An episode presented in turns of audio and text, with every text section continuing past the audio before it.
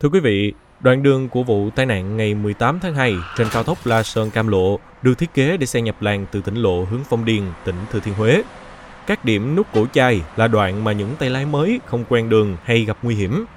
Những lời mời của tuổi trẻ online, hai giảng viên bộ môn đường ô tô, đường thành phố, khoa xây dựng cầu đường, trường Đại học Bách khoa Đà Nẵng đã cùng phóng viên di chuyển trên tuyến cao tốc dài 164 km nối Đà Nẵng tới Quảng Trị.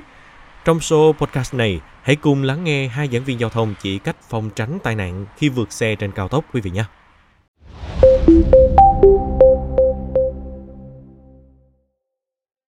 Tuyến cao tốc La Sơn Cam Lộ được thiết kế có đoạn tuyến mỗi bên một làn đường và chưa có giải phân cách. Từ nút vào Hòa Liên, xe ta bon trên dặm đường, dù xe đi trên tuyến đường đồi núi này. Sau vụ tai nạn thảm khốc trên tuyến cao tốc này, lượng xe lưu thông đã giảm đáng kể so với dịp Tết. Lần đầu chạy tuyến này, chị Thu Hoài, thành phố Đông Hà, tỉnh Quảng Trị, suýt gặp nguy hiểm ở hai làng nhập một. Chị kể, lần đó dù đã thấy biển báo tới đường nhập làng, nhưng do không ước lượng tính toán được khoảng cách còn có thể chạy song song và tốc độ xe bên cạnh nên chị chạy quá ga. Những lần sau dù không cầm lái nhưng tôi luôn quan sát kỹ và nhắc người ôm vô lăng khi cảm thấy còn có một đoạn ngắn bên cạnh có xe thì không bao giờ dám đánh cược tính mạng.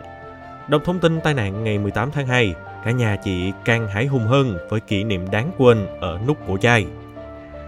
Theo ghi nhận ở nút này, đây là đoạn có hai làn xe và có giải phân cách nên vẫn cho phép vượt nếu các điều kiện an toàn được đảm bảo. Theo kết luận từ cơ quan chức năng, các vụ tai nạn vừa qua chủ yếu đến từ lỗi chủ quan của người lái như việc vượt ẩu, ngủ gật, không tuân thủ các biển báo, tín hiệu lệnh. Tuy nhiên, nếu cao tốc được đầu tư ra tấm ra miếng, chứ không phải là cao tốc phân kỳ, nay làm chưa đầy đủ các tiêu chuẩn, xong cho hoạt động rồi sẽ tính đến giai đoạn tiếp theo. Như vậy sẽ hạn chế được những tai nạn đến từ lỗi chủ quan của người lái. Theo thạc sĩ Nguyễn Thanh Cường, khoa xây dựng cầu đường, Đại học Bách khoa Đà Nẵng, diễn biến tâm lý của người lái xe trên đường chịu tác động lớn của các yếu tố môi trường bên ngoài. Từ cơ sở này, ngay sau đây, chúng tôi sẽ có những giải pháp cảnh báo thích hợp, tạo nhận định đúng và tâm lý tốt cho người lái xe sẽ hạn chế được tai nạn giao thông.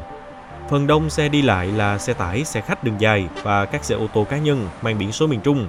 Dù mỗi bên có một làn đường, nhưng di chuyển 80 km/h trên tuyến đường này vẫn cho cảm giác an tâm do giải đất hai bên lề đường đã được đắp nền rất rộng. Xe đang ngon trớn gần tới hầm mũi trâu thì phải đột ngột thắng lại. Một xe khách loại 52 chỗ đi theo hướng đối diện, lấn làng, lulu bất ngờ xuất hiện trước mặt. Do địa hình núi dốc, hai xe suýt đối đầu trên đỉnh dốc do chạy với tốc độ cao nên không nhìn thấy nhau. Đây là điểm mù được thiết kế cấm vượt đã được cảnh báo bằng vạch liền tim đường và biển cảnh báo, nhưng xe khách đường dài vẫn cố ý lấn làng vượt với tốc độ cao. Khi đổ dốc vườn quốc gia Bạch Mã, có nhiều đoạn đường cong uốn lượn theo địa hình. Biển chỉ dẫn cảnh báo ở những khúc cua khuỷu tay ngày một nhiều. Tuy nhiên nhiều lái xe vẫn chọn nhấn ga, bứt tốc bất chấp.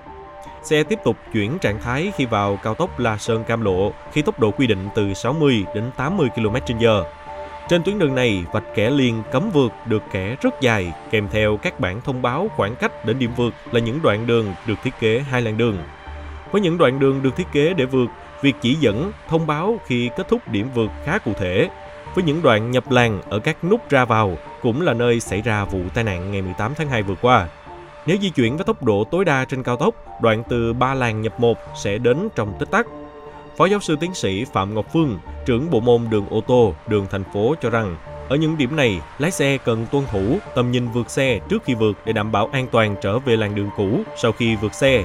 Tầm nhìn vượt xe xem xét vận dụng theo giá trị tối thiểu thông thường khoảng 6 lần tốc độ thiết kế, tốc độ thiết kế 80 km/h mà muốn vượt cần đảm bảo tầm nhìn rõ phía trước hơn 480 m hoặc thậm chí cao hơn. Theo Phó giáo sư tiến sĩ Phạm Ngọc Phương, Xét tiêu chuẩn hiện hành TCVN 5729-2012 thì tuyến cao tốc Hòa Liên La Sơn Cam Lộ có thể tạm gọi là cao tốc chưa hoàn chỉnh. Những đoạn có hai làn xe thì chỉ ở mức đường trục chính. Một khi đã là cao tốc chưa hoàn chỉnh thì cần xem xét tổ chức lại giao thông đoạn hai làn xe theo kiểu giải pháp tổ chức giao thông cho đường trục chính cho đúng nghĩa với tên của nó, Two Lane Highway đồng thời xem xét đánh giá một cách khoa học và có thể điều chỉnh lại đoạn chuyển tiếp từ 4 làn thành hai làn xe và nhánh đấu nối. Quý vị thính giả thân mến, hy vọng với chia sẻ vừa rồi sẽ giúp quý thính giả có được kiến thức hữu ích, giảm thiểu tai nạn khi đi trên các tử huyệt trên cao tốc miền Trung. Cảm ơn quý thính giả đã lắng nghe số podcast này. Đừng quên theo dõi để tiếp tục đồng hành cùng với podcast Báo Tuổi Trẻ trong những số lần sau. Còn bây giờ, xin chào và hẹn gặp lại.